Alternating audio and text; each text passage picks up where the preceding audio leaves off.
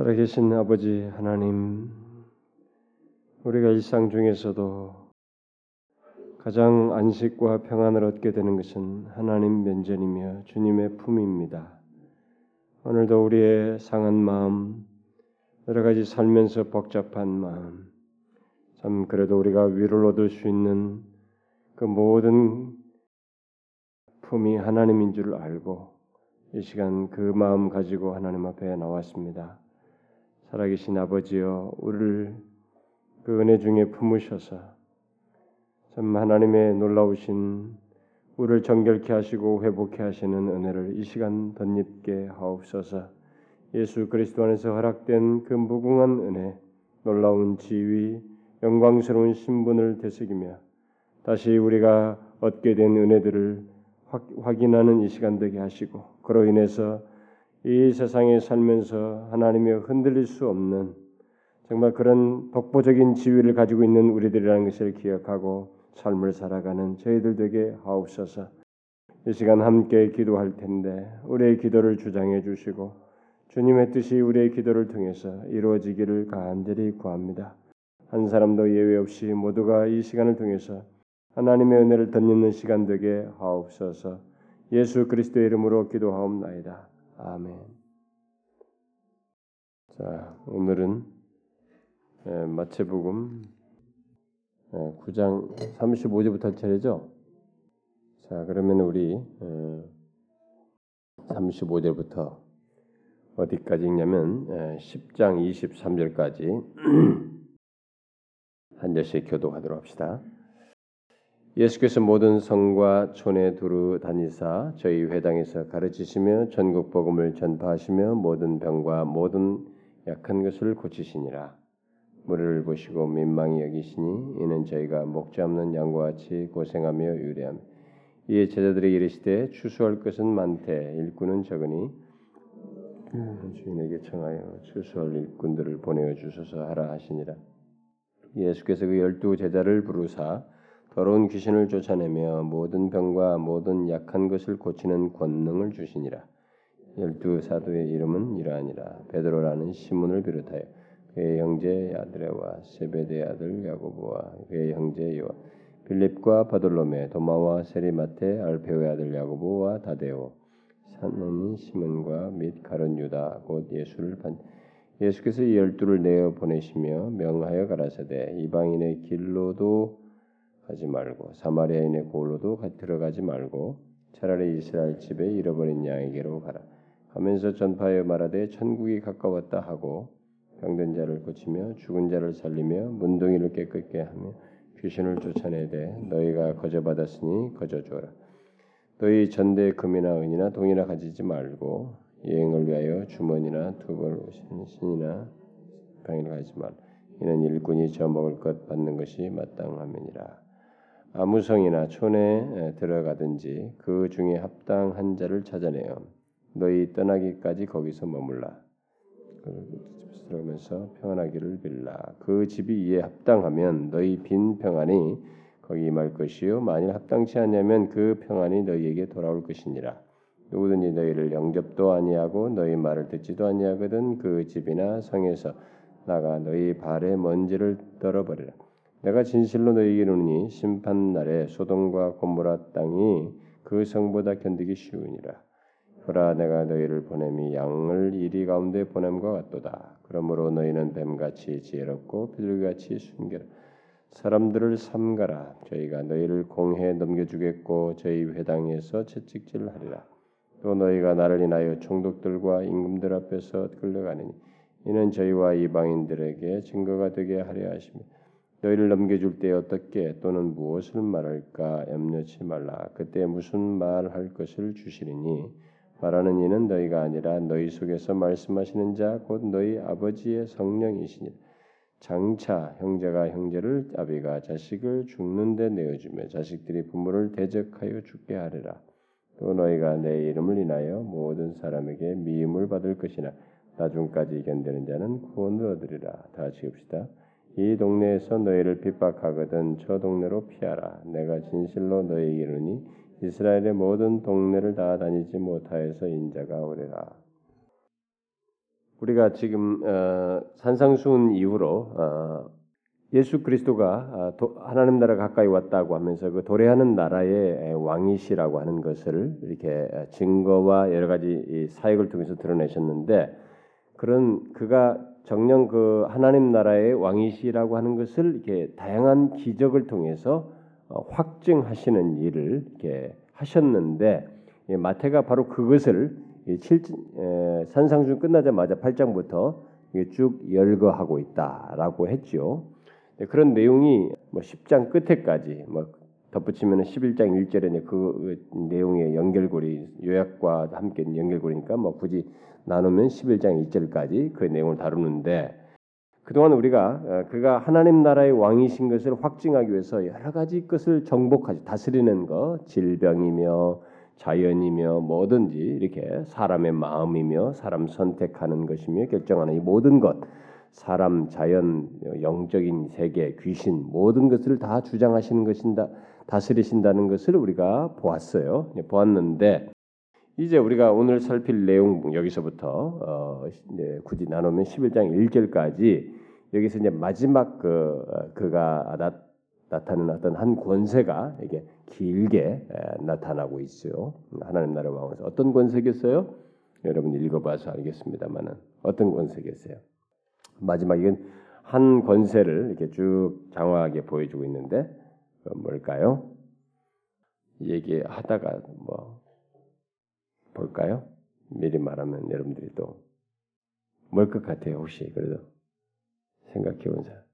어떤 것을 자신의 하나님 나라의 왕으로서 어떤 것을 드러내죠. 좋아요. 그냥 통과하고 나중에 봅시다.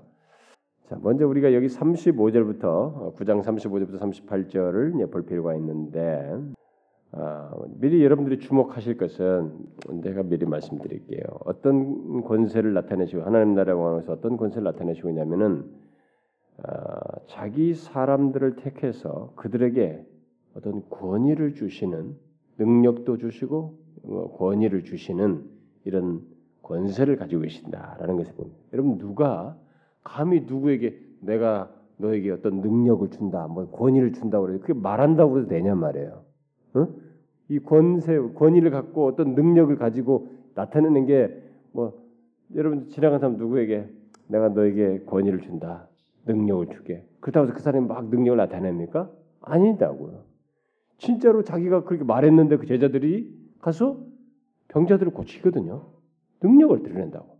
정말 주님의 그 권위를 가지고 어? 위임받은 자로서 그 기능을 하는 이런 권세를 가지신 분이시라고 하는 것을 우리가 그런, 그런 면에서 볼 때 그가 정령 하나님 나라의 왕이시라고 하는 것을 보게 되는 것입니다.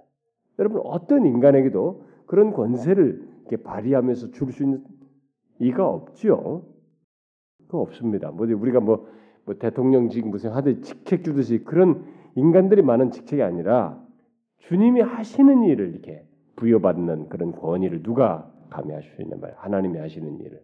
그건 정말 그 하나님의 왕만이 할 수 있죠. 바로 그 내용을 여기서부터 끝까지 다 마지막으로 얘기한다고 볼 수 있겠습니다.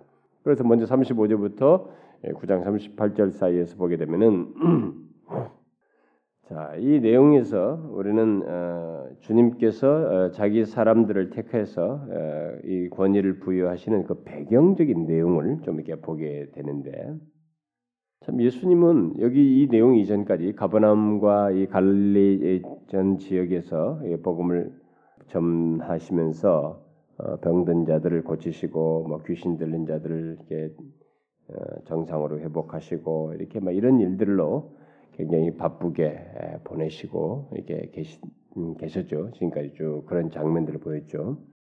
네, 그런 가운데서 주님의 그 어, 하시는 그 사역이 예, 이 땅에 오신 그분의 사역이 어, 특징적으로 어, 세 가지의 삼중적인 사역이다. 우리가 이 말을 이렇게 말하는데 예수님의 어떤 삼중적인 사역이라고 하는 것을 이렇게 묘사해 주고 있어요. 먼저 우리가 이미 이런 내용은 4장 23절에서 살폈었습니다. 근데 여기 다시 반복되고 있죠. 예수께서 첫 번째 사역은 모든 성과 촌에 두루 다니시면서 저희 회당에서 가르치시는 것, 가르치시는 사역. 요게 주님, 주님께서 하시는 사역 중에 하나이고 그래서 우리가 지금도 이 교회의 기능 속에는 가르치는 사역이 있는 것입니다. 하나님의 말씀을 가르치고 하는 게 진리를 가르치는 것. 바로 이것이 항상 이 사역에서 빼놓을 수가 없죠. 근데 또 다른 두 번째 사역이 뭐예요? 천국 복음을 전파하는 것입니다. 가르치기도 하지만은 또 다른 사람들에게 복음을 들어야 할 많은 사람들에게 복음을 전파하는 것이에요. 주님께서 하셨던 사역의 두 번째 사역이고 세 번째는 뭐예요? 모든 병과 모든 약한 것들을 고치시는 사역입니다. 치유 사역에 그들이 영혼이 고침받고 질병 몸도 이게 고침받지만은 결국 영혼이 고침받는. 오늘날에는 이런 뭐 기적적인 일, 질병을 고치고 막 이런 것들도 많이 뭐 이 때에 비해서는 분명히 없어요. 근데 우리가 오늘날에 여전히 할 수 있는 건 뭐예요? 영혼이 변화된다. 사람들의 상한 심령들이 고침받는다는 거. 이런 그 약한 것들, 모든 약한 것에 해당하는 그것이 꼭 육신적인 약한 것만 아니라 심령의 약한 것, 정신적으로 약한 것 이런 것들을 고치는 일을 지금도 여전히 하고 있죠 교회가. 바로 이게 예수님께서 하셨던 사역입니다. 그래서 이 삼중적 사역은 모든 교회가 하고 있는 것이고 또 그리스도인들이 해야 할 사역, 모든 하나님의 이 말씀을 전하는 자들에게서도 어느 정도나마 축소 형태로 이런 것들이 나타나 있죠. 음? 우리들도 최소라도 이런 기능이 있어요. 어, 말씀을 가르치게. 어, 여러분들도 가르치는 일도 하죠. 음, 그리고 전파하고 복음을 전하고 그다음에 그들에게 말씀을 전하고 돌보고 섬기는 것 통해서 약한 것들이 이게 치유받게 되는 이런 일들이 있습니다. 어쨌든 주님의 삼중적 사역이 예, 천국의 도래를 얘기하시면서 하셨던 대표적인 사역이 세 가지라는 것을 여기서 어, 보게 되죠. 그런데 주님께서 이렇게 사역을 하시면서 어, 자기를 따르는 이게 무리들이 예, 무리들의 상태를 보게 된 거죠. 그게 지금 36절 이하에 기록하고 있는 것입니다. 자기를 따르는 이 무리들이 목자 없는 양과 같다는 것을 보게 되셨습니다. 목자 없는 양과 같다는 것을 아, 보게 되셨죠.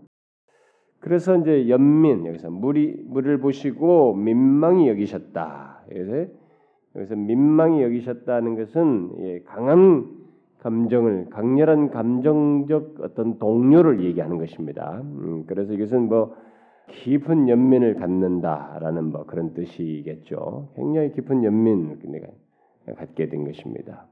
목자 없는 양 같은 무리들이 흩어져서 자신들이 죄악 가운데 있고 그 죄로 인해서 상하고 있음에도 불구하고 그것을 알지 못하고 이렇게 계속 그 상하는 자리에 노출돼 있는 음? 그래서 여기 보니까 뭐예요 고생하고 유리하고 있는 그런 모습을 주님께서 보셨습니다. 이제 분명히 이것은 어, 당시 종교 지지자들이 있는 상황에서 이런 장면이 이런 상태가 있다는 것을 주님께서 보신 거죠. 예, 이게 우리에게 재밌는 것입니다. 분명히 하나님을 운운하고 하나님을 믿는 자에게 뭐가 어떻다고 말을 하는 그런 지도자들이 있는 상황에서 이 무리들이 실상은 목자 없는 양과 같은 상태를 가지고 있었다고 주님께서 말씀을 하고 있습니다.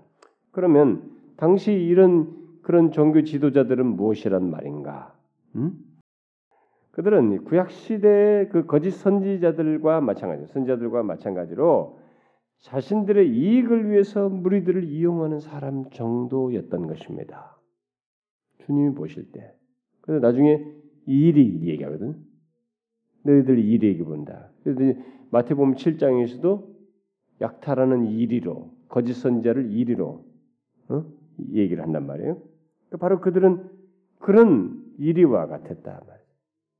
자신들의 이익을 위해서 무리들을 이용하는 그 일을 하는 그런 사람들이었다는 것을 여기서 보게 되죠. 그러니까 정작 그 리더 어, 이, 이 저, 종교 지도자이고 하나님을 이게, 이게 영혼 사람들을 이게 무리들 인도하는 양들을 인도하는 진정한 목자라면은 그들의 마음을 하나님께로 향하도록 해야 하는 것인데 그런 게 아니라 오히려 그들을 이용하는 음, 그런 목자였던 것입니다. 그런데 어쨌든 이때 상황은 그런 목자들도 있을 그런 목자들이 대부분이 그런 목자였을 뿐만 아니라 종교 지자들이 사람들도 그런 참된 목자를 이렇게 뭐 자신들을 이렇게 그런 상태로부터 이렇게 돌이키게 해서 하나님께로 향하도록 하는 그런 참된 목자를 그렇게 원치도 않는 전체가 다 이렇게 예, 정말 그 상황이 나빠진 아주 안 좋은 그래서 이, 이 말씀 그대로 양들은 고생하면서 유리 방황한데 하나도 자기 자신들의 상태를 못 보는 그런 모습이 이들 가운데 있었던 것입니다. 자, 이렇게 둘 다 다 주를 떠나서 이런 상태를 가지고 있는 그 상황에서 주님이 굉장히 깊은 연민을 갖는 거예요. 그 상태에 대해서. 그러니까 우리는 이런 단어가 깊은 연민 이런 단어가 좀 우리 번역상에서 이게 좀 와닿지가 않아요. 깊은 연민 이런 게 와닿지가 않는데 그러니까 어쨌든 이 정서가 그것을 해서 깊이 동료를 한 것입니다. 그런 상태에 있는 것 때문에 깊이 동료를 한 것입니다. 그런데 예수님께서 어, 그런 그 실상을 파악한 것은 뭐 부분적으로는 뭐 미리 다 아시는 바이지만은 이게 이렇게 부분적으로 더 이렇게 파악하시면서 깊은 연민을 가지시고 나타내시는 이 장면 배경을 보게 되면 그가 그들 가운데서 사역하는 중에 이런 연민을 갖고 그들이 목자 없는 양과 같은 상태로서 유리 방어하는 것을 지금 이렇게 보신 거죠. 그러니까 그들이 그러면 이런 상황에서 이 당사자들은 자신들이 비참한 상태에 있음에도 불구하고 이 예수님 예수님 보신 대로 목자 없는 양과 같이 고생하고 유리하는 모습인데도 불구하고 당사자들은 그것을 모르고 있다라는 것입니다. 이게 예수님은 그들을 그렇게 파악하고 계셨어요. 음, 정확하게 보고 있었는데 당사자들은 그것을 못 보고 있었던 것입니다. 이게 이제 재밌는 장면이에요. 아, 우리들은 이런 이런 사실을 보게 되면 우리들은 우리 당사자들을 우리 자신을 우리 자신의 정확한 상태를 잘 보지 못합니다. 오늘날 이 한국 교회 안에도 분명히 이런 사, 이런 모습을 가진 사람들이 많이 있거든요. 우리들의 현실 속에도 뭐 정말 수도 없이 많은 사람들이 목 잡는 양과 같이 고생하면서 유리하는 장면이 있어요. 그게 교회 밖에뿐만 아니라 교회 안에도 있다고요. 응? 오늘날 이 예배당 안에도 그런 사람들이 있단 말이에요. 근데 문제는 뭐냐면 당사자들이 그렇게 하고 있음에도 불구하고 자신들이 주님이 보시는 것과 같은 그 보신 대로의 모습으로 자신들을 파악치 못하고 있다는 것입니다. 자신들이 목 잡는 양과 유리하는 것을 그렇게 생각지 않는다는 거예요. 그냥 자신들이 뭐 힘, 뭐 뭐가 안 채워진다, 힘들다, 뭐 주님을 이렇게 믿어도 되지. 뭐 나름대로 생각을 하면서 신앙생활 하거나 아니면 뭐 나름대로 삶을 살고 뭐 좀 정신적으로나 어렵고 곤고하고 삶이 지치고 뭐 이런 것은 있을 망정 뭐 그런 것을 자기 나름대로 해결책을 찾고 모색하지 실상 주님이 이렇게 정서적으로 깊이 이렇게 격동하는 강렬한 감정을 정서가 동요할 정도로 그들의 실상을 보시는 것처럼 자신들의 상태가 좋지 않는 않다는 것을 파악치 못하고 인정치 못한다는 거예요. 그게 이제 우리들이 가지고 있는 하나의 문제예요. 오늘 이 교회당 안에도 마찬가지입니다. 설사 교회당 안에도 많은 사람들이 자신들이 주님이 보시는 것과 같이 그 시각에서 볼때 그런 모습과 그런 상태로 자기가 있다는 것을 파악치 못하고 그냥 교회당 왔다 갔다 하는 것으로 자신들은 대단히 그냥 괜찮은 것처럼 응? 교회당 왔다 갔다 하는 것으로 자기는 뭐 목자 있는 양과 같이 이렇게 생각한단 말이에요. 그러나 그렇지 않다는 것입니다. 여러분과 제가 우리 자신을 볼 수 있는 것은 우리 자신을 정확하게 볼 수 있는 것은 주님이 보시는 시각에서 우리를 보는 것이에요. 또 다른 말로 하면은 하나님의 말씀에 비추온 비추인 나를 나가 정상적인 제대로 된 모습이에요. 우리들은 서로가 말하는 것, 사회적으로 괜찮아 보이는, 내가 볼 때 내가 괜찮아 보이는 것, 이 정도는 괜찮겠지 않은 자기가 내리는 진단과 판단에 따라서 자신의 상태를 말하려고 해요. 그런데 우리의 정확한 실상과 상태는 주님이 보시는 것과 같은 시각이에요. 오늘 식으로 말하자면 하나님의 말씀에 비추인 우리 모습이 성경에서 하나님과 주의 백성들 사이에 하나님 진정한 목자를 둔 양의 상태가 어떻다고 말하는 이 말씀에 비추인 그것이 우리의 정확한 모습이에요. 우리는 그런 맥락에서 우리 자신을 보아야 됩니다. 저는 뭐 어, 우리 동료 중에도 어, 떤 동료 중에 한 사람도 뭐 그런 말을 하면서 목 초점을 맞추고 한국에는 이 목자 없는 양과 주율이 방황하는 사람들이 많이 있기 때문에 한국 교회 음, 그런 사람들을 이렇게 목회의 대상, 목회 방향으로 두고 어, 목회를 하는 이 구절을 중심 구절로 해가지고 예, 그렇게 목회를 하기도 합니다. 그러니까 지금 한국 교회 뭐 교회를 다니는 사람들 중에도 실상 그들의 상태가 주님을 따르는 무리들 가운데서도 그런 모습이 있었던 것처럼 우리들이 교회 다니는 사람들 중에도 정말 목자 없는 양과 같은 상태가 있다. 어? 그러면서 유리 고생하면서 유리하고 있다. 그걸 파악하고 얘기하는 거 아니겠어요? 뭐 그렇게 그렇게 진단하면서 말하는 거 아니겠어요? 뭐 그것이 일면 맞는 말이잖아요. 실제로 오늘날 우리들 가운데 얼마나 많은 사람들이 응?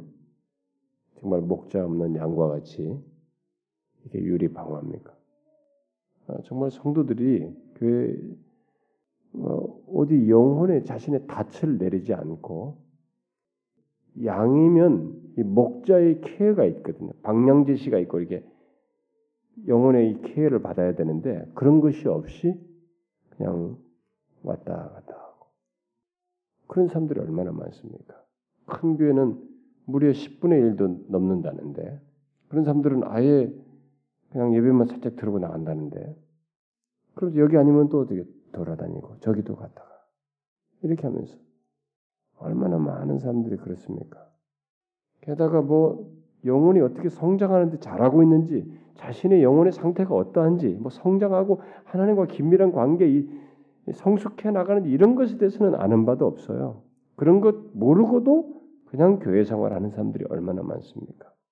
정말로 그리고 자신들은 스스로 괜찮다고 생각. 나는 교회 잘 다닌다 파악할지 모르지만 주님이 보시는 시각에서 볼 때는 정말 목자 없는 양과 같은 상태. 그래서 죄에 의해서 상처를 받고 그것에서 해결책을 찾지 못하고 그냥 허우적대는 그런 영혼들이 얼마나 많습니까? 굉장히 많죠. 하나님의 말씀을 통해서 치유함을 얻고 이렇게 소생하고 이런 것이 아니라 그냥 교회 다니는 거예요. 부모님이 교회 다니고 때 다녔으니까 다니는 거예요. 그러면서 자신이 목자 없는 양과 같은 상태에 있다는 것을 알지 못한 채 신앙생활하는 이런 사람들이 얼마나 많습니까? 게다가 여기 말한 것처럼 목자가 없다. 종교주의자들이 널리 있는데 목자가 없다는 진짜 이렇게 그런 사람들도 많은데 그런 사람들을 잘 케어하고 영 말씀 진리로 잘 양육하고 이렇게 영혼의 성숙을 도모하는 예? 어, 위에, 위에서 애쓰고 힘쓰는 그런 목자들도 우리도 드물죠. 네, 아니 드물다기보다는 우리도 많, 많은 건 아니잖아요. 음? 우리도 많은 건 아닙니다. 그것을 어떻게 여기서 지금 얘기를 하냐면 주님께서 말씀하실 때에 이런 취지는 뭐냐면 나중에도 일이라는 얘기를 말하듯이 자기 이익을 위해서 일하는 것이 그게 잠든 목자가 아니라는 거죠. 그, 그 당시에 종교 지도자들이 그 참된 목자가 아니라 다 자기들의 이익을 위해서, 유익을 위해서. 요즘은 우리도 그렇게 됐습니다.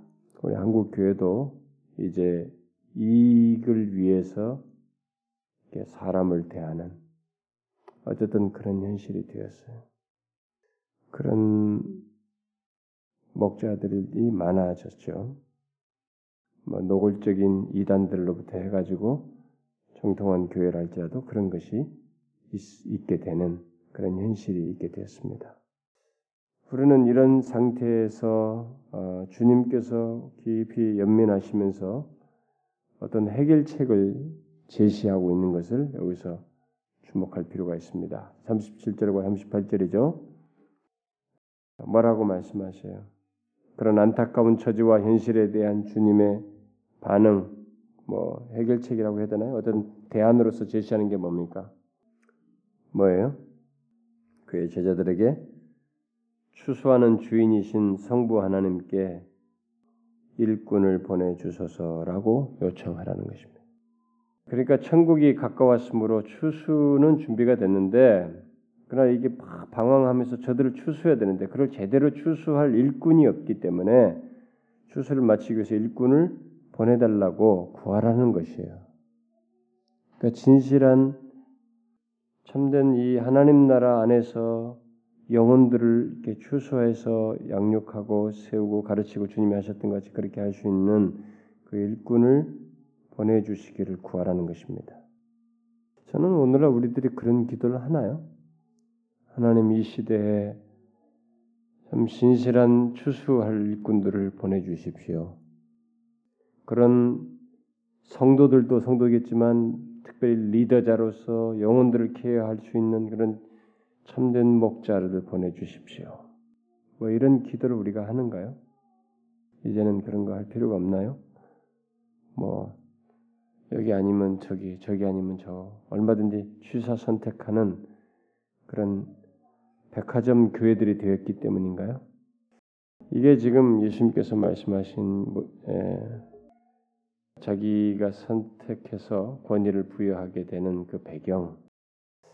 아마 하나님은 지금 우리 한국 교회 같은 상황도 아마 유사한 상황으로 파악하시지 않겠나 저는 뭐 그렇게 생각이 됩니다. 분명히 우리도 추수할 일꾼이 많거든요. 일꾼이 필요로 하고 뭐 그래봐야 우리나라 뭐 900만도 안 된다잖아요. 800 몇십만 원이지 않습니까? 캐톨릭으로도 많이 넘어가가지고 뭐 이런 상황입니다. 예수 안 믿는 사람이 널려 있어요. 이 나라에. 이 나라도 엄청나게 있습니다. 뭐 그런 일꾼을 우리가 보내달라고 구해야 되지 않겠어요? 이 저희 신천지에서 있는 가짜 추수꾼들이 널리는 게 아니라 진정한 추수꾼들, 주님이 보내주시는 추수꾼이 있기를 우리가 구해야 되지 않겠어요? 우리도 구해야 할 것입니다.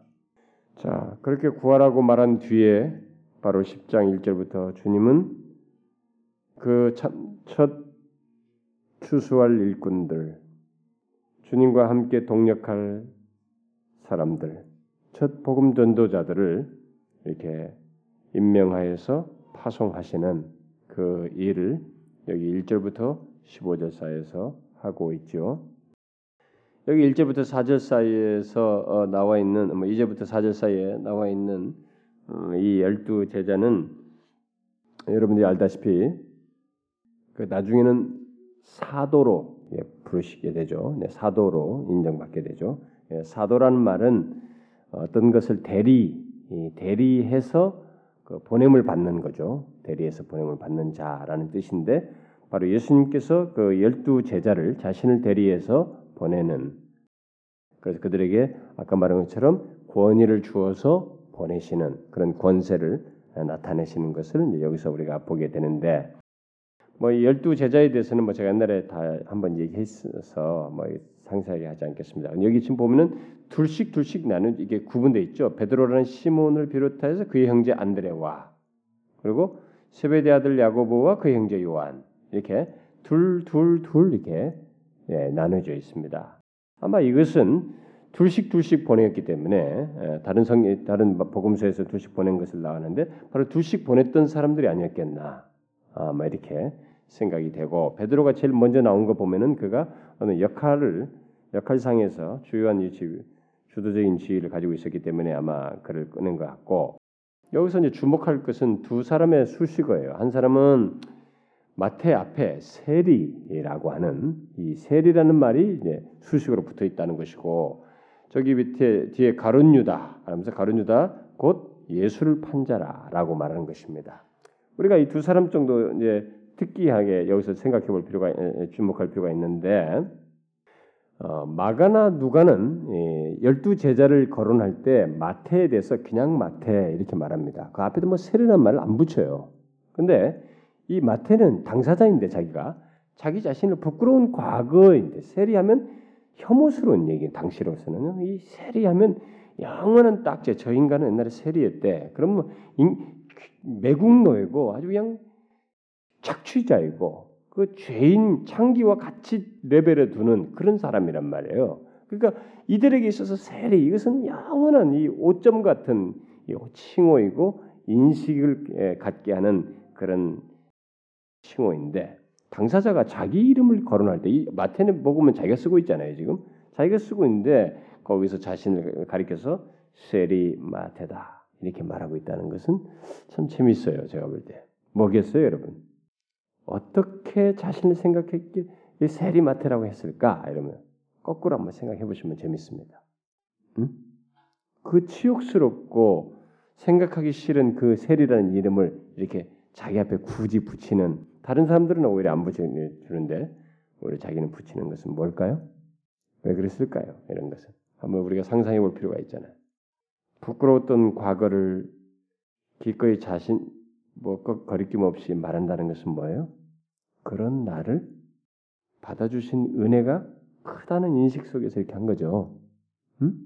세리 나를 품으시고 은혜의 나라 하나님 나라에 들어오게 하시는 그 주님의 은혜가 한없이 크다는 것을 알기 때문에 이것을 통해서 은혜의 큰 것을 자신 같은 사람이 여기에 음? 제자로 됐다는 것, 세리했던 자신이 주님의 하나님 나라에 들어올 뿐만 아니라 주님의 제자가 됐다는 것이 한없는 은혜라는 인식을 속에서 그리고 그것을 드러내는 취지에서 이렇게 표현됐겠죠.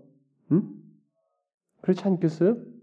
지난번에 얘기했다시피 우리는 그런 차원에서 우리 과거를 이해할 필요가 있습니다. 여러분들과 우리가 예수 믿기 전에 이전에 우리들의 참 좋지 않은 치욕스러운 과거나 생각하고 싶지 않은 과거가 얼마든지 있을 수 있습니다.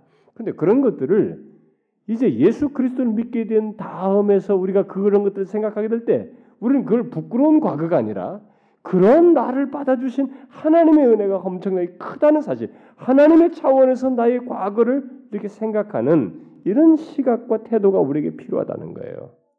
음? 정말 우리는 그렇습니다. 야, 그런 나를 그렇게 추했던 나인데 그런 나를 받아주신 하나님. 그래서 자신의 과거가 오히려 부끄러운 것이 아니고 오히려 그런 것에 매이지 않고 오히려 자유하게 되는. 여러분은 어떻습니까? 잘 보세요. 여러분들은 자신의 지난날에 이런 그 어, 좋지 않은 과거라든가 죄악들과 이런 것들로 인해서 주님의 은혜로 인해서 그런 지난날의 부족과 결함과 부끄러움에 대해서 자유합니까? 주님의 은혜로 인해서 주님의 은혜가 그렇게 크다는 것을 여러분들이 알고 그리 하셔야 됩니다. 이 상처 치유하는 사람들의 항상 그 문제가 뭐냐면 자꾸 과거를 꺼낸다는 것입니다. 응? 과거를 꺼내가지고 또 다시 하고 또 다시 하고 그거 해결해야 된다고 자꾸 한다는 것이에요. 그게 심리학에 써먹던 방법인데 그게 아주 안 좋은 것이에요. 응? 프로이드부터 시작해가지고 이 사람들이 다 써먹던 방법 아닙니까? 근데 그게 이제 기독교와 완전히 대치되는 사실 하나가 뭐냐면 기독교는 세리마테 같은 사람이 더 이상 자신의 세리였다는 사실이 자기에게 지금 상처를 주지 않는다는 것이에요. 왜? 그런 나를 받아주신 하나님 나라에 들어오게 하신 그 주님의 무궁한 은혜 때문에 전혀 지금 나에게 상처가 되지도 않고 부끄럽지도 않다는 것이에요. 이게 기독교 복음의 능력이란 말이에요. 근데 이 능력을 희소화시켜 버려요. 자꾸 이게 심리학 같은 거 이런 것이라든가 다 그런 것으로 말이죠. 그 어쩌다 기독교 그런 것이 들어왔는지 모르겠어요. 음? 복음이 약해지니까 그런 현상이 생긴 건데 아니에요, 여러분. 우리는 오히려 이렇게 세리밭에 어? 더럽고 추웠, 추했던 나, 과거에 이런 모습이 있었던 나에 대해서 그런 나를 주님께서 받아주셨다는 것을 오히려 기뻐하고 감사할 수 있는 이런 모습이 있어요. 오히려 거기에 대해서 자유할 필요가 있다고요. 그 은혜 때문에. 은혜 나에 들어오 계신 하나님의 주님의 그 무거운 은혜 때문에 그럴 필요가 있다 이 말이에요. 우리는 이 저는 그것이 딱 눈에 띄었어요. 이게 여기서 제자를 왜 앞에 수식어들 후지르게 붙일까? 그게 우리 우리들이 동일하게 가져야 할 모습이라고 저는 생각이 됩니다. 그 다음에 이 가룟 유다 예수를 판자라. 참 놀라운 것은 추수할 일꾼을 보내주소서라는 그 기도를 하라고 하면서 분명히 택한 제자들 속인데, 음? 그들 가운데 이 앉은 사람이 있다. 진정한 추수자가 아닌 사람이 이 안에 포함되어 있다라는 것을 보게 됩니다. 아, 이게 우리로 하여금 많은 것을 생각하게 하는 것입니다.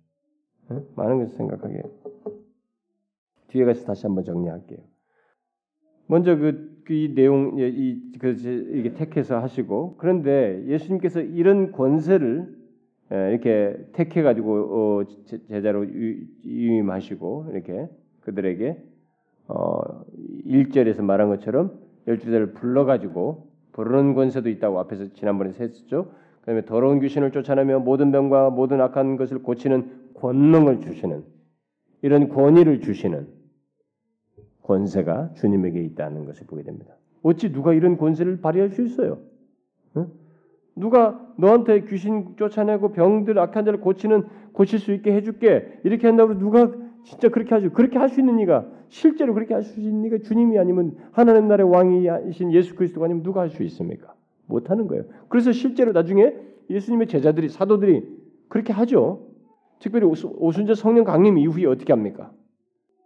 내가 은과, 은과 금은 없지만 예수 그리스도 이름을 명하는 일어나라 그러죠.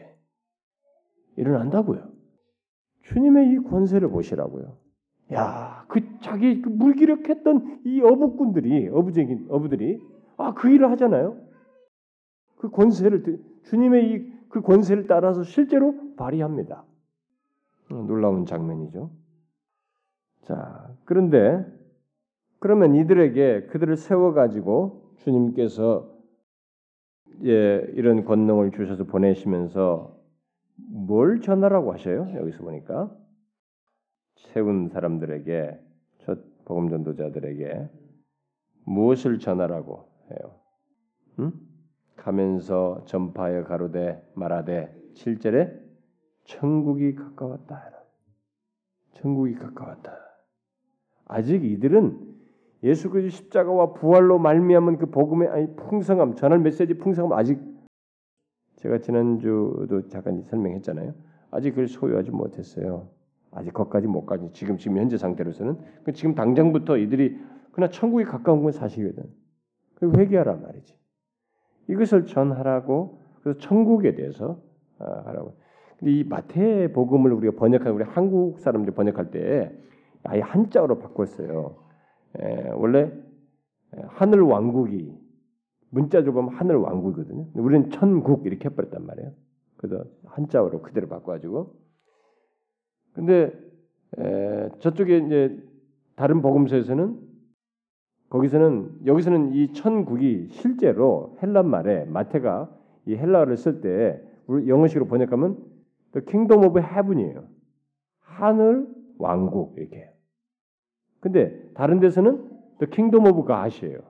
하나님의 왕국, 하나님의 나라 이렇게 됐어요. 저쪽에서는 그냥 아예 하나님의 나라인데 여기서는 하늘이라고 했어요. 하나님이란 단어 안 쓰고 왜 그랬어요? 수신자가 대상이 누구라고 그랬어요? 유대인들이란 말이에요. 마태는 유대인들을 향했었기 때문에 하나님의 나라라고 하지 않아도 되는 것이었어요. 왜냐하면 유대인들에게 있어서 하늘은 하나님의 보좌예요. 유대인들에게 있어서 하늘 개념은 다 하나님이에요. 그래서 구약의 구약에서부터 딱뭐 시편이 이런 데서 다 보면 하늘이라는 표현들은 다 하나님 표현이에요. 그 무슨 우리가 말하는 이뭐 우주적 개념에서 하늘 이런 것은 아주 적게 오히려 만 그것도 써 있지만 그게 많지 않고 오히려 그들이 이렇게 높은 보좌를 상, 뜻하면서 이렇게 위를 경배와 찬양의 요소로서 하늘을 얘기했을 때 그게 다 하나님을 얘기하는 것이었어요. 그리고 그들에게 있어서는 하늘이 하나님이었기 때문에 이렇게 한 것이에요. 그래서 우리도 하나님 영광 교회 하면 말이 안 되잖아요. 마태식으로 하늘 영광 교회 이렇게 한다고 맞지? 응? 오히려 이게 어, 그래서 일단 메시지는 그걸 전하라는 것이죠. 천국을 전하라. 하나님 나라가 아, 임에 다가온다는 것을 전하라. 그런데 너희들이 그래서 사역을 이 제자들에게 지금 임명하면서 너희들이 사역할 범위를 가르쳐 주시죠. 우선 일차적으로 먼저 보내면서 먼저 가르쳐 준 사역의 범위가 어디예요? 이방인의 길로도 가지 말고 사마리아인의 고을에도 들어가지 말고 차라리 이스라엘 집에 잃어버린 양에게로 가라.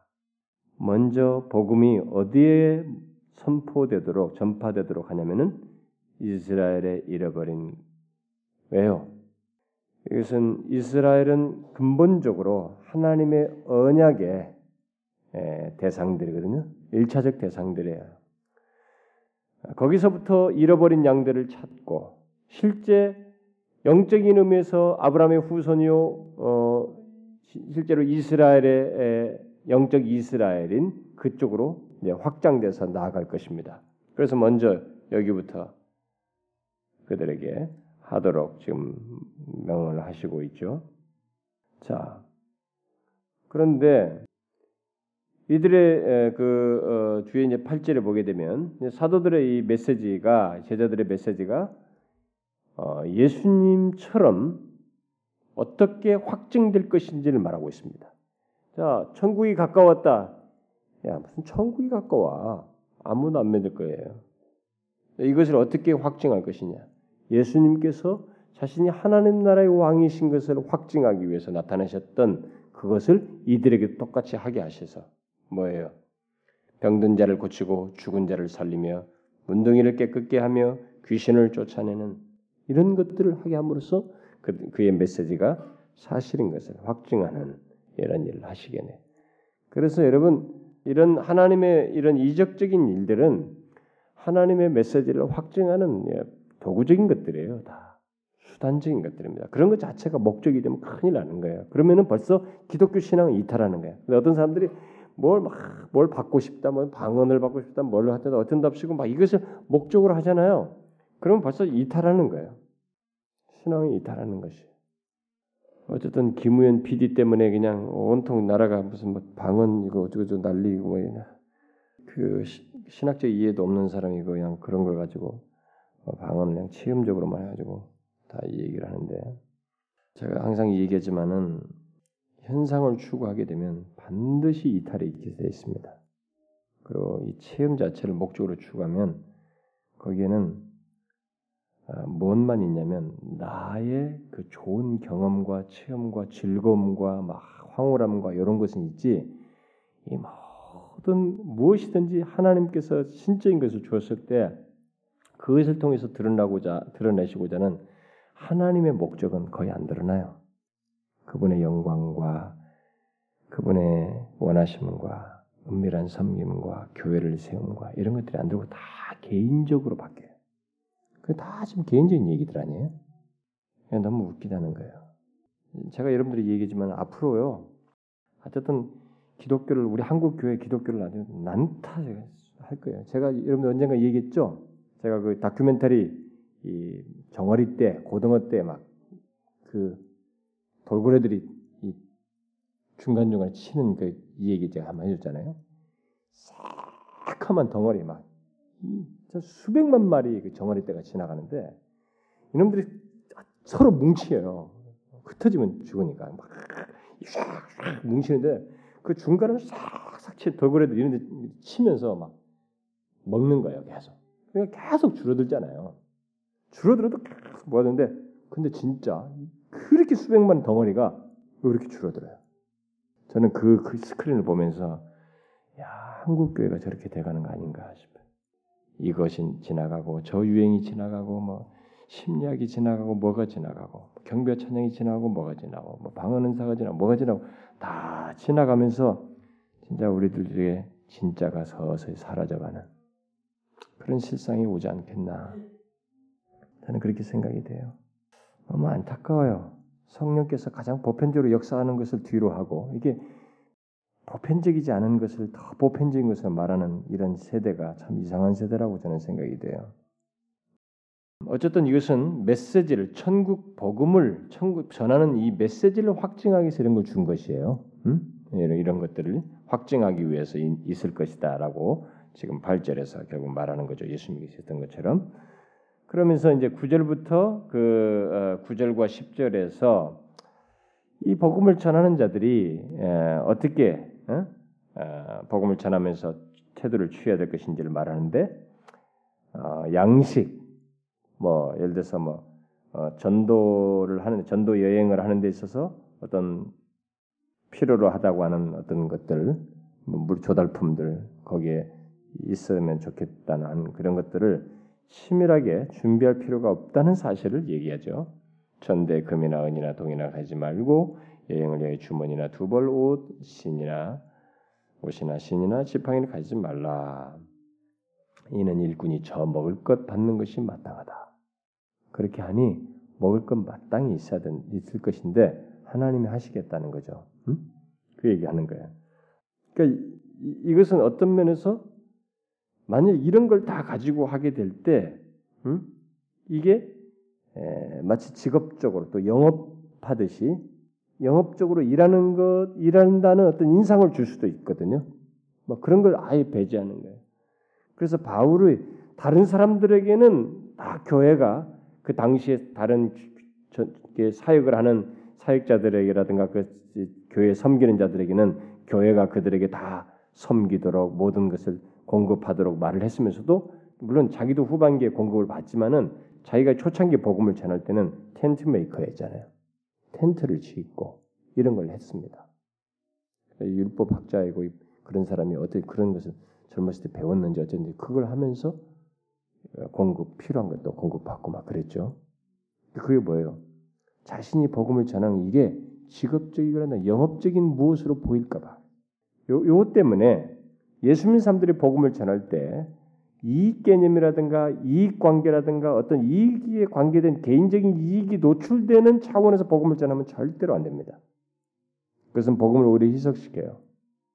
그런 것과 전혀 상관없이 순전히 그의 영혼을 위해서 복음을 전하는 것이어야지 이런 걸 하면서 뭐 저 부차적으로 뭐 이런 거 다른 뭐 이익 개념이 쫙 뛰어들고 뭐 나중에 뭐 어떤 걸 하고 뭐 이렇게 하면 안 된다 이거 그런 거 오직 그냥 그런 거 갖지 말고 해라 어떤 조달품 같은 것을 미리 치밀하게 준비할 필요가 없다 그런데 여기서 한 가지 흥미있는 것은 지팡이를 가지지 말라고 그랬는데 이 마가복음에서는 지팡이를 가지고 가는 것으로 포함되어 있어요.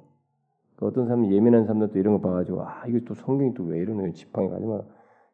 왜안 뭐가 좀 이상하다 이거 성경이 또 원래 가짜 아니냐 또 이렇게 말하는 사람도 있는데 있을 수도 있겠죠. 근데 여기 지금 마태복음에서 이, 그 지팡이를 가지지 말라 할 때 가지지 같다라는 이 단어와 이 마, 마가가 썼던 같다는 단어가 달라요. 여기서는 어떤 여분의 여분 이상으로 이렇게 획득하는 것 같은 그런 의미를 얘기하는 것이고 그런 거 그렇게 하지 말라는 것이고 거기서는 이미 가지고 있는 지팡이를 가지고 가는 것을 얘기하는 거예요. 마가는 그러니까 내용상에는 하나도 차이가 없어요. 응? 그러니까 그런 걸 잘 알 필요가 있습니다. 문자적으로만 한국말 번역만 가지고는 잘 이해가 안 될 수도 있어요. 그러면 그렇게 아무것도 가지지 말라 그러면 어떻게 해라는 말인가? 응? 어떻게 그럼 뭐 가서 먹고 그래야 되는데 어떻게 체험받으라는 것인가?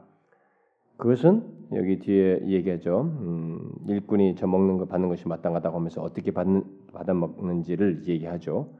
아무 성이나 촌에 들어가더니 그 중에서 합당한 자를 찾아내어 너희 떠나기까지 거기 머무르라. 음? 또 그 집에 들어가서 평안하기를 빌어라. 그 집이 이에 합당하면 너희 빈 평안이 거기 임할 것이고 만일 합당치 않으면 그 평안이 너에게 돌아올 것이다. 그래서 합당함에 대해서 얘기합니다. 이게 뭐예요?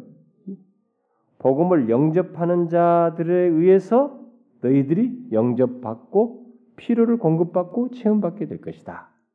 이게 기독교의 유통이에요. 하나님은 성령 하나님은 이런 감동을 주십니다. 그 예수 믿는 사람들의 약함과 부족을 볼 때 우리에게 부담을 줘요. 이게 거기에 참여하도록 하십니다. 응? 이게 하나님께서 그리스도인들 사이에서 하시는 일이에요. 그 영접하는 자가 거기에 너를 영접할 것이다. 복음을 영접하. 너희들 전하는 메시지를 듣고 복음을 영접하는 자들이 너희를 영접해서 공급하게 될 것이다. 그래서 여기 합당한 자라는 것은 이 합당함은 전파된 메시지를 영접하는 것이죠. 받는 자, 바로 그런 사람들을 얘기하는 것이죠. 그런 집에 주의 평안을 빌고 약속하고 축복하라는 것입니다. 그러면 네가 그렇게 한 대로 내가 평안과 축복이 있게 하겠다. 그럼 만약 저들이 거절하면 그것이 너희들에게 돌아가게도록 하겠다. 그래서 너희 길을 따로 열 것이다. 뭐 그런 얘기죠. 여러분 이런 면에서 보면 하나님은 굉장히 치밀합니다. 주님은 우리의 삶에서 굉장히 치밀해요. 우리가 뭐 복음 전하고 멋지고 이런 데서 이러다가 막 망, 망하는 거 아니야? 뭐 아무것도 없고 뭐 이렇게 그렇지 않아요. 정말로 그렇지 않습니다. 내가 복음을 확 전하고 아무런 열실 없었죠. 저들이 반대하고 근데 그, 그 복이 다 나한테 와요. 이게 하나님이에요. 그 우리가 그걸 잘 알아야 됩니다. 이런 부분에서 신뢰를 해야 돼요. 하나님은 그 사람에게 저들이 받지 아니한 평안과 축복을 우리에게 돌립니다. 이걸 믿어야 됩니다. 그런데 여기서 어 이제 14절과 15절에서 음 14절과 15절에서 그렇게 그들이 복음을 전하면서 수고를 할 때 있게 될 현실을 이제 어떤 현실이 있을 것이냐 음? 영접하지 아니하는 일이 있게 될 때를 얘기하죠. 그러나 메시지를 너희가 영접하지 않게 될 때 너희 말을 듣지도 아니하거든 그 집이나 성에서 너희 나가 너희 발에 먼지를 떨어버리라 내가 진실로 너희 이루느니 심판날에 소돔과 고모라 땅이 그 성보다 견디기 쉬우리라. 자 메시지를 잘 영접하지 않는 일이 있다는 것이요 있을 수 있어요 얼마든지요 있죠. 네, 그에 대해서 예수님께서 대답을 하신 것입니다. 어떤 집이나 도시가 마을이 영접하지 않으면 너가 가서 복음을 전하고 복음을 전하는 너 바로 너의 방문이 심판이 될 것이라는 거예요. 야, 이거 정말로 무서운 얘기예요. 복음을 전하러 갔는데 그들이 복음을 받지 않는다 그럴 때 영접하지 않고 오히려 거절하게 될 때 듣지도 않고 어, 너의 말을 듣지도 않고 그렇게 되면 너의 방문이 그들에게는 심판이 된다는 거예요. 그래서 영접하지 않은 집과 그 마을에 대해서 그들과 아무 상관이 없다는 표시로서 발에 묻은 이 먼지를 털어버리라고 말을 하고 있어요. 결국 이것은 복음은 우리가 복음을 누구한테 제시하고 전한다는 사실은 두 가지 결과를 반드시 초래한다는 것입니다. 아니면 저거라는 거예요. 그게 뭐냐? 복음은 우리에게 평화, 복, 아니면 심판을 동시에 가져다 준다는 것이에요. 그러니까 지금 사람들이 이걸 지금 모르는 거예요. 자신들이 복음을 거절하는 것은 당사자들은 이걸 대수롭게 여기지 않는데 복음은 어떤 식으로든 두 개로 나눠버린다는 것이에요. 거절하면 그들은 심판을. 그냥 들음 복음을 영접하면 좋고 영접하지 거절하면 막 그것을 끝나는 것이 아니고 그 각각에게 다른 결론이 각각의 결론이 주어진다. 응? 심판. 거절하면 심판. 그러면서 15절에 강조하잖아요. 주님이 내가 진실로 너에게 이르노니. 주님이 이런 말할 때는 강조용거든요. 진실로 진실로 더욱 강조하는 것이기도 하고 내가 진실로 너에게 이르노니 심판 날에 소돔과 고모라 땅인 그 성보다 견디기 쉽다. 어? 이뭐 무슨 얘기예요 지금? 이 저기 에, 소돔과 고모라가 그리스도의 복음을 듣고 인정치 않는 자들보다 더 견디기 쉬운 심판이었다라는 것입니다. 그러니까 그, 그것이 우리는 때는 막 영원히 지금 심판의 어떤 심볼로서 지금 우리가 계속 거론하고 있는데 소돔과 고모라 하늘로부터 직접 그 불이 내려서 그들을 다, 다 없애버렸잖아요. 도시 자체가 그냥 그 두 사람 빼낸 거 외에는 아니 세 사람 롯의 가족 빼고는 완전히 그냥 몰살해 버렸잖아요. 그게 복음을 거절한 사람에 비하면 그건 그냥 쉬운 심판이었다. 이렇게 말하고 있는 것입니다. 그러니까 그리스도의 복음을 거절하는 것이 얼마나 중대한 것인지를 얘기하는 것입니다. 참 우리는 이 주님의 말씀을 너무 가볍게 하는 것 같아요. 어? 예수 믿는 사람부터가 우리들부터가 이런 것들을 너무 허허실실 이렇게 읽는 것 같아. 이게 하나님이 직접 오셔서 터트린 말씀 아닙니까? 그분이 직접 인간에게 하신 말씀이에요. 그대로 될 것입니다. 우리가 그것을 알아야 되죠. 자, 여기 지금 이 내용 속에서 1절부터 어, 15절에서 우리가 뭐 좀 유념할 것이 있다면은 정리한다면은 모든 우리들에게도 적용해서 생각한다면 모든 사역자들이 반드시 이 열두 제자 중에 가룟 유다가 있는 것을 보아서 모든 사역자들이나 모든 하나님의 일을 하고 복음 증거를 하고 뭔가 앞서서 나서서 하는 이런 세움 받은 사람들이 반드시 다 참된 사람들, 선한 사람은 아니라는 것을 여기서 보게 됩니다. 이 제자, 사도라고 하는 직책 자체가 그가 성령으로 말미암아 사람들에게 영혼을 깨우고 유익을 주는 그런 은혜를 전하게 하는 것은 아니다. 우리가 직책 자체가 마치 뭔 보증하는 것처럼 생각해서는 안 된다는 것입니다. 성령이 구원하시는 어떤 은혜를 베푸는 것으로 생각하면 안 됩니다. 오늘날도 우리가 어떤 직책을 가질 수 있어요. 목사, 뭐 장로, 무슨 성경 공부 리더, 뭐든지 맞아. 근데 그 직책 자체가 그 사람이 선하거나 사람들의 영혼을 구원을 주는 그런 어? 사람일 것이다라고 말할 수 없어요. 여기 보면은 이렇게 사도로서 제자로서 직책을 가졌지만은 회심치 아니한 사람, 하나님의 진리와 이 삶의 실천에서 확고하지 않은 사람, 그런 사람이 있을 수 있다는 거죠. 아, 얼마든지 오늘라도 있을 수 있습니다. 그래서 목사들 속에도 회심하지 않은 사람이 있습니다. 목사들 속에서 목사들 속에서도 하나님의 교리와 함께 그 실천이 확고하지 않은 사람들이 있는 거예요. 많은 입은 떠들어대지만 삶이 확고하지 않은 사람도 있습니다. 그것은 가룟 유다가 있었던 것처럼 또 당시에 이 유리 방어하는 영혼들이 다 있는데도 종교 지도자들처럼 얼마든지 그런 것이 있을 수 있다라는 것을 이 내용 속에서 우리에게 말해줍니다. 부인하고 싶고 말하고 싶지 않지만은 이게 사실이에요. 음, 사실입니다. 또 이 내용 속에서 주님의 이 복음 증거자, 주님께서 말씀하시는 참된 추수를 하기 하는 그런 참된 목자들, 참된 수고자들, 복음 증거자들, 이들은 참 선한 일을, 선한 사역을 하고 위대한 사역을 하는 사람들이다라는 것을 보여주죠. 왜요? 사람들을 어떻게 합니까? 살려줘요. 응? 이런 양들을 찾아서 그들에게 살 길을 제공하고 기쁜 소식을 전하고 응? 고통당하는 그들에게 어? 참 길이 있다는 것을 소유해. 그래서 이 복음 증거자들은 위대한 일을 하는 거예요. 한 인간에게 최고의 선물을 주는 사람 사역을 하는 것이에요. 어? 상처받고 상하고 슬퍼하고 힘들는 이들을 복음 안에서 살 길을 제시하고 기쁜 소식을 전해서 생명을 얻도록 하기 때문에 위대한 일을 하는 사람들이다. 그런데 또 한 가지 사실은 복음 제시, 예, 복음 제시를 무시하는 것이 가장 인간 한 존재에 있어서 자신의 인생 전체 속에서 가장 큰 손실이다. 복음 복음 제시를 무시하는 것이야말로 가장 위험한 일이고 한 사람의 인생 속에서 가장 귀한 그 보물을 놓치는 것이며 가장 위험한 행동을 하는 일이다라는 것을 여기서 보게 됩니다. 왜냐하면 그걸 거절했을 때 심판이 오는데 소돔과 고모라가 아무것도 아닌 심판이 그에게 결국 도래할 것이기 때문에 그렇습니다. 이런 면에서 우리들이 복음에 대한 우리들의 반응이 어떠한지를 또 우리 주변 사람들이 어떠한지를 생각해 볼 필요가 있겠죠. 음? 그 다음에 그 뒤에 어, 이것도 간단히 보도록 하십니다. 그냥 16절부터 23절에 보면은 이 내용은 그 이 세움 받은 사람, 음?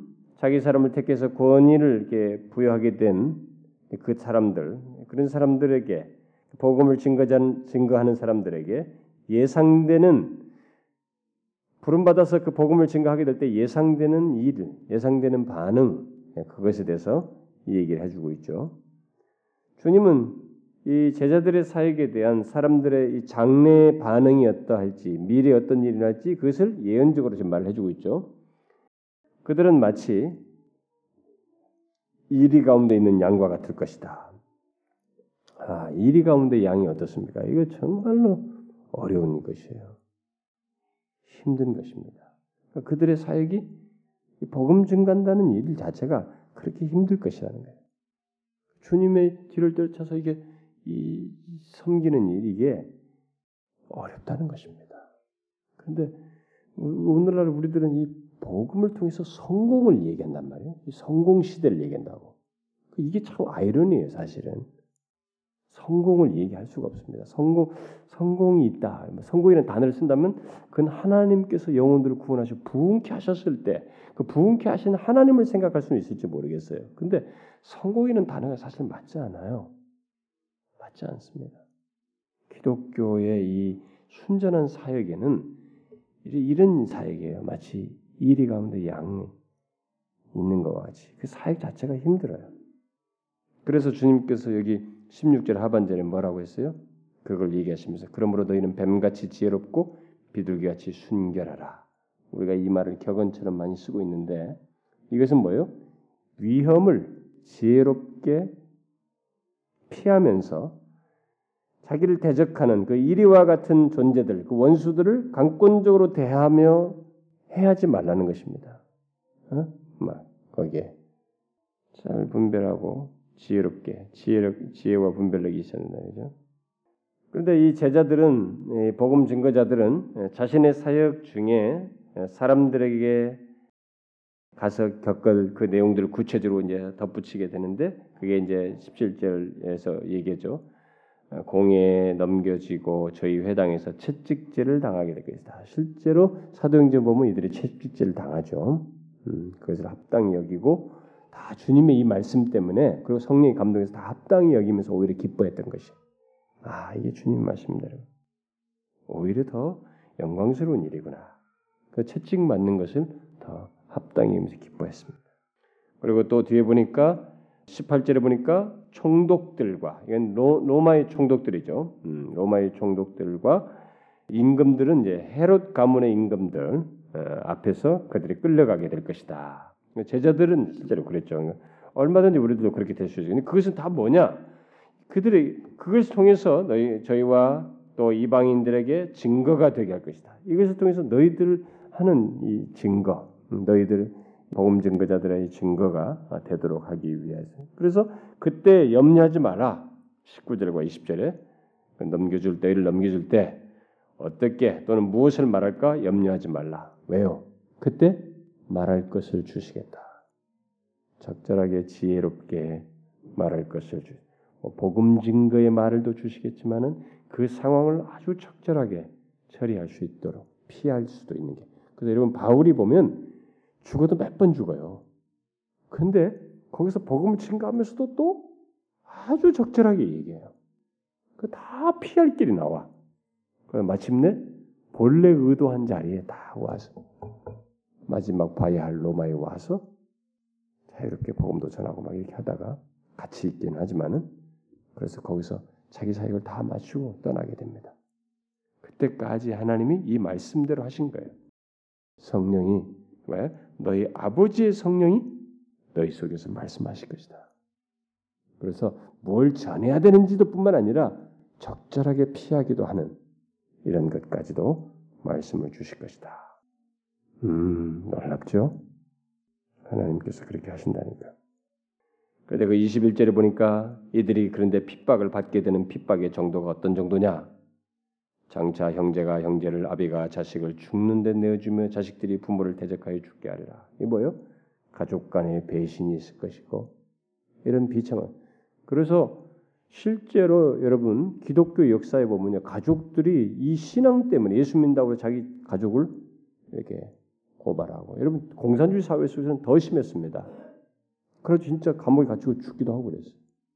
그런데 여러분 이게 무슬림 안에서는 또 더 심했어요 나중에. 예, 또 뒤로 가서 이런 것을 로마도 복음 때문에 예수 믿다고 사람들 많이 죽였지만은 사자밥 되게 하고 불태 죽이고 뭐 많이 했지만은 한 역사 속에서 그런 일이 많이 있었어요. 그 제자들이 실제로 그러기도 했죠. 그리고 또 뭐예요? 22절에 보니까 너희가 내 이름을 인하여 모든 사람에게 미움을 받을 것이다. 모든 사람에게 미움 받는다는 거예요. 그러니까 이게 모든 사람에게 믿음, 미움을 받는 데까지 너희들의 그 핍박이 있다. 복음으로 인한 시련이 있을 것이다. 이런 것을 미리 말씀하셨어요. 그러나 나중까지 견디는 자, 끝까지 견디는 자는 구원을 얻을 것이다. 끝까지 그렇게 복음을 전하면서 끝까지 견디는 자에게 궁극적인 구원을 지금 약속하고 있는 것입니다. 자, 그럼 마지막 23절 보니까 그렇게 될 때 제자들은 이 동네에서 핍박받고 또 저 동네로 피하고 그래 핍박 속에서 이 동네 저 동네로 이동하면서 복음을 전하게 될 것인데 23절 하반절에 내가 진실로 너희기노니 이스라엘의 모든 동네를 다 다니지 못하여서 인자가 오리라. 이 말은 무슨 말이에요? 이 사람들이 그렇게 복음을 전함에도 불구하고 그들은 인자가 오기 전에는 이스라엘의 모든 동네를 다 다니지 못할 것이다. 뭐 그런 표현을 이렇게 바꿨다고 볼 수 있겠습니다. 인자가 오기 전에는 이스라엘 모든 동네를 다 다니지 못하고 그 이것은 계속될 것이라 주님이 오실 때까지 결국 이스라엘의 모든 동네 결국 이것은 더 확장되면 이방과 온 세계까지 연장돼서 얘기합니다. 인자가 올 때까지 인자의 오심은 복음의 마무리 구원 얻는 자의 수가 찰 때까지 있은 뒤에 오시거든요. 그러니까 그렇게 확대해서 설명할 수 있겠어요. 이게 지금 주님께서 권세, 메시아 하나님 나라의 왕으로서 권세를 가지시고 사람을 세워서 이런 능력을 주어서 보내시는 장면입니다. 자, 이 모든 내용 속에서 우리가 이제 한번 생각해 봐요. 결론적으로. 지금 우리가 이 내용 속에서 주님께서 복음을 하나님 나라에 대해서 얘기하고 너희들이 사람을 세워 가지고 그 능력을 주어서 보내는데 이 내용 속에서 야 너희들이 가다가 너무 어려우면은 복음 증거를 이렇게 적당히 좀 해라 피해라 그만두어라 이런 말씀을 하나도 하고 있지 않다는 거예요. 오히려 핍박이 더 어려운 시련이 다 모두가 네 주변에 있는 모든 사람들을 다 미워할 것이다. 이렇게 말씀을 아예 예언적으로 하시면서 그 가운데서도 계속 하라고 말하고 있어요. 우리는 퀘션을 던져봐요 여기서요. 아유 잔인하시다. 어? 우리에게 막 이게 뭐냐 이거 우리한테 그렇게 핍박 받으면서까지 목숨 바치며 가면서까지 어? 복음, 복음을 계속 전하라고 이렇게 말씀하시니 아, 주님이 너무 잔인하지 않습니까? 여러분 우리 입장에 생각하면 안 됩니다. 주님께서 이렇게 말씀하셨을 때는 두 가지예요. 하나는 구원받은 복음을 이렇게 전하는 우리 당사자인 우리들이 이 복음을 전해야 할 우리들이 얻게 된 구원, 하나님 나라에 들어온 것의 그 가치와 이것의 궁극적인 구원의 가치를 주님이 알고 있기 때문이고 우리는 그걸 얻었기 때문이며 그 어떤 것으로도 바꿀 수 없는 그 복된 구원을 다른 사람들에게도 주어야 하는 그러니까 이런 것 핍박이 있고 모든 사람 미워하는 것이 아무리 커도 자신이 얻는 구원 하나님 나라의 은혜 나라에 들어오는 것과 남들에게 들어오도록 전하는 이것의 가치에 비교할 수 없는 것을 누구보다도 확실히 알기 때문에 말씀하신 거예요. 이것을 우리가 알아야 되는 것입니다. 우리는 자꾸 우리 개인적인 차원을 생각해요. 복음을 이런 말씀을 전하는 것이 아니에요. 이게 주님께서 너무 잘 알고 말씀하시는 거예요. 이 복음을 소유해서 하나님 나라에 들어온다. 은혜 나라에 들어온다는 것의 가치는 이런 것으로도 비교할 수 없는 것이에요. 어? 그래서 앞선 많은 사람들이 교역사에서 오죽했으면 뭐 여러분 불 타 죽잖아요. 이 제가 우리 영국 청교도 가르칠 때 그 16세기의 영국 청교도 이런 사람들이 그 복음 그거 말이지. 조금 부인하는 거 뭐 그거 어려워요 말이야. 그거 안 한다고 불태워서 죽이잖아요. 여러분 나무 장작대에다 올려가지고 불태워 죽여봐라 이게요. 우리 지난번에 존 후스 이거 한번 배, 저기 필름 한번 봤지 않습니까? 응? 그 사람의 그 나무에 타서 죽는 거. 그 개혁자들이 다 타도 그게 얼마나 큰 고통입니까? 밑에서 나무로 태워서 사람을 이게 응? 살을 태워서 죽이는데. 근데 그들이 이걸 부인 안 했다고요. 우리는 그것을 이해가 안 되는 것입니다. 인간적인 생각이 아 그게 잔인하다 이렇게만 생각해. 그게 다 잠깐이고요. 주님께서 이렇게 말씀하셨을 때는 이유가 있는 거예요. 확실한 근거가 있는 것입니다. 어떤 것으로도 바꿀 수 없는 하나님 나라의 백성들, 하나님 나라에 들어오는 것의 이 가치, 궁극적인 구원, 이 구원의 가치 때문에 그래요. 우리는 그것을 알아야 됩니다. 주님이 똑같은 시각에서 이것을 알고 우리도 아 주님께서 왜 이렇게 복음을 전하라고 하는지 공감하고 같이 복음을 전할 수 있어야 됩니다. 무슨 말인지 알겠죠? 우리 금요일 날 이 저기 성경 공부를 하기 위해서 막 하시는 분들은 막 금요일 날은 막 쓰고 막 그러잖아요. 아, 금요일 날은 이렇게 쓸 게 많죠. 설명을 이렇게 막상 그렇게 나누려고 보니까 예? 이게 제가 뭐 설교하듯이 하지 않고 이렇게 세부적으로 사사사사 이렇게 대충 대충 설명하면서 가니까 금요일 날이라도 한번 많이 써보세요. 그죠? 마태복음 하나 이렇게 노트 하나 만들어 보고 한번 만들어 보세요. 근데 어쨌든 그것을 자기에게 많이 곱씹어 보셔야 돼. 쓰는 것으로만 끝나면 안 돼. 그래서 제가 sharing을 하라는 거예요. sharing하면 적용하기 위해서 고민이 되는 곱씹잖아요. 그것이 자기에게서 들어오는 시 그래서 은혜 나라의 이 세리 마태 나 세리인데 나 은혜 나라에 들어왔어. 그래서 부끄러워하지 않고 세리 마태 하듯이 또 이렇게 핍박이 있어도 복음을 잘하라고 할 만큼 그 하나님 나라에 들어오는 것이 은혜 나라에 들어오는 것이 그렇게 가치가 있다는 것. 그리스도인 된다는 것이 얼마나 영광스러운지를 알아야 된다. 제가 지난주 수요일 날 얘기했잖아요. 그리스도인 된 것의 가치를 우리가 너무 모르기 때문에 아 새벽기도 전에 사람들이 그것을 자랑하지 않는다는 한국교회 성도들의 큰 문제가 그거 아니겠어요?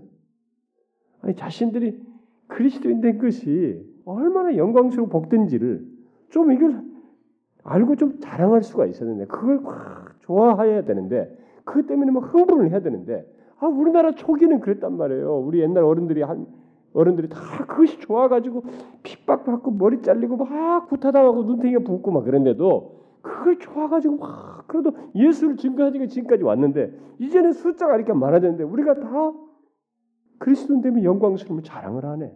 좋아하질 않아요. 좋아하질 않으니 바뀐 사람들이 우리가 믿는 예수를 믿고 싶어 하겠냔 말이에요. 기독교에 대해서 매력을 갖겠느냐는 거예요. 그이 얘기는 제가 한 것이 아니고 로이 존스 목사가 영국 교를 향해서 할 때 그 얘기했어요. 영국교 사람들이 영국교 성도들이 왜 이 그리스도인 되면 영광스러움과 이 복음을 소유한 것의 가치를 왜 밖으로 자랑할 수 없 느냐는 거예요. 왜? 당신들부터가 자랑하지 못하고 있으니 누가 기독교에 대해서 관심이나 갖겠는가 그랬다고요. 근데 그 현실이 우리 우리나라 지금 현실이 돼 버렸어요. 이게 얼마나 영광스럽냐 이거. 마태처럼 나 세리 마태.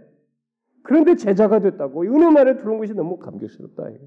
이 핍박으로도 이거 이거 못 바꾼다.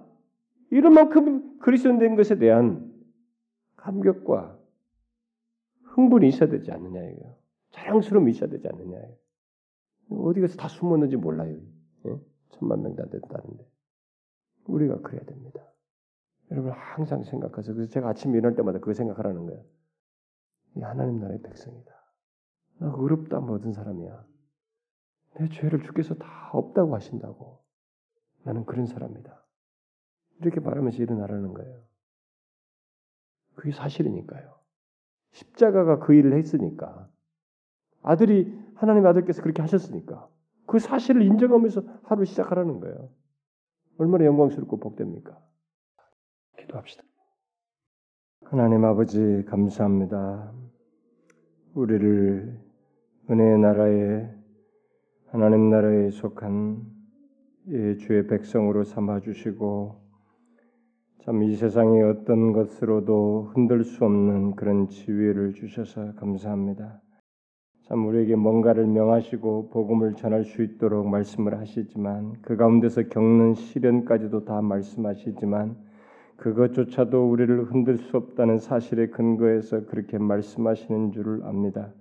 주여 이것을 기억하고 우리가 참 이 땅에 사는 잠시 동안 주님께서 우리를 특별하게 세워 기회를 주시고 주님의 복음을 섬기도록 하신 것에 대해서 기쁨으로 잘 감당하는 저희들 되게 하여 주옵소서. 하나님이여 세리 마태가 자신을 기뻐한 것처럼 참문의 안에서 우리 자신의 주신 이 지위를 기뻐하고 이 신분을 기뻐하는 저희들 되게 하옵소서. 하나님 아버지여 우리 세대를 위해서 기도할 수 있는 그런 마음을 주시옵소서. 목자 없는 양과 지율이 방황하며 고생하는 수많은 영혼들이 우리 주변에 있는데 저들에게 하나님이여 주님과 같이 우리도 깊이 연민하여 복음으로 다가가서 그들을 주께로 인도하는 저희들 되게 하시고 참 이 땅에 주님께서 주수할 일꾼들을 계속 보내시고 신실한 일꾼들, 신실한 종들을 일으켜 주시기를 같이 기도하는 그런 마음을 우리에게 허락하여 주시옵소서. 참 몸된 교회 주님께 의탁합니다. 참 제자들에게 주님께서 복음을 전하기에 앞서서 그들에게 권위를 주시고 능력을 주셨던 것처럼 그런 권세를 가진 주께서 우리 몸된 교회에도 능력과 권세를 주시옵소서. 하나님의 이 세대에 능력 있는 복음, 살아있는 복음을 전할 때 수많은 영혼들이 그리스도께로 나오며 굴복하는 역사가 있도록 우리에게 그런 능력과 권위를 허락하여 주시옵소서. 그래서 이 세대 하나님의 갈수록 이 복음에 대해서 등한시하고 가볍게 여기는 세대 속에서 여전히 사람들을 살리며 굴복케 하는 능력 있는 복음이 우리를 통해서 전파되어지게 하여 주옵소서. 하나님 여기 모인 사랑하는 지체들 저들을 둘러 보시옵소서. 저들의 생각을 살피시고 마음을 살피시며 저들의 영혼의 이 모든 것들을 돌아보셔서 상황과 처지와 필요와 가족과 일까지 주님 돌아보셔서 저들의 간구까지 들어주셔서 하나님이 우리의 삶 속에서 무엇을 이루시고자 하시는지를 우리가 분명히 보며 확인할 수 있도록 하나님이 우리 삶 가운데 계셔서 역사해 주시옵소서. 하나님의 저들이 먼저 그의 나라와 를 구하면서 자신의 상황들을 더하실 하나님을 믿고 구할 때 주님의 저들의 꼭 있어야 할 것들 필요한 것들을 주님께서 뜻 가운데서 허락하여 주옵소서. 주님 이 시간 우리가 함께 구한 것들을 기억하시고 하나님이여 다각적으로 우리 현실 속에 응답하여 주옵소서. 특별히 복음 잔치를 통한 하나님의 영혼들을 다가가는 이 모든 작업에 우리 지체들의 그 수고 속에서 주님이 각 심령들마다 마음을 열어 주시고 움직여 주시며 역사해 주시옵소서. 간절히 구하고 우리 주 예수 그리스도의 이름으로 기도하옵나이다. 아멘.